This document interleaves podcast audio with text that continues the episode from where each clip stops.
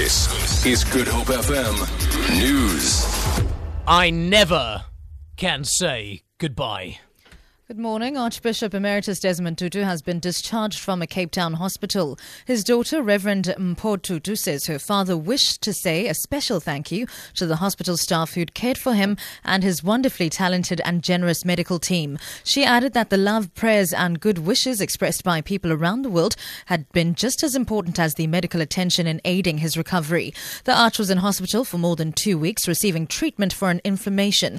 It was the third time in less than two months that he was admitted to hospital for a recurring infection and related complications.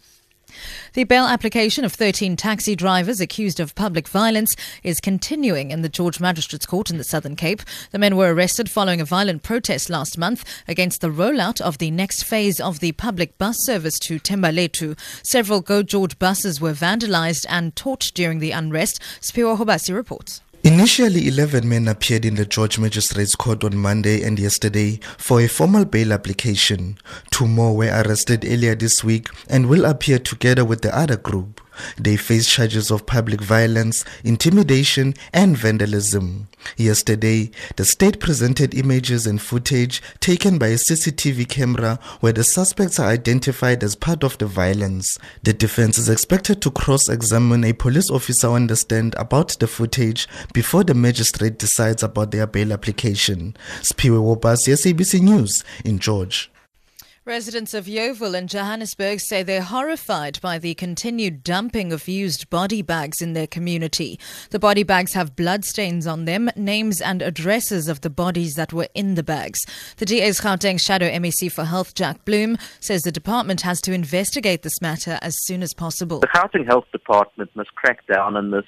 Apparently, the name of the mortuary concerned is found inside some of these bags these bags have got blood and uh, have been used. It's just shocking that uh, a mortuary could dump this in in a suburb. I hope that the Gauteng Health Department cracks down on this, traces who did it, and, and slaps a heavy penalty on them.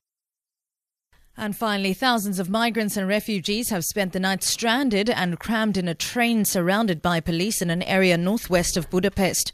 The refugees had hoped the train would take them from the Hungarian capital to the Austrian border. However, the authorities want to take the migrants to a nearby transit camp. Matthew Powers reports from Budapest.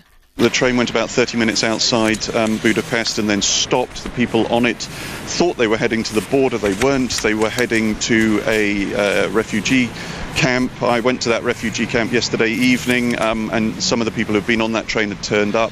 Uh, they were pretty angry. They thought they were heading out of Hungary. They don't want to stay here. Um, fewer asylum applications are granted in this country than they are in Germany, and many of the people have their sights set on specifically Germany at the moment.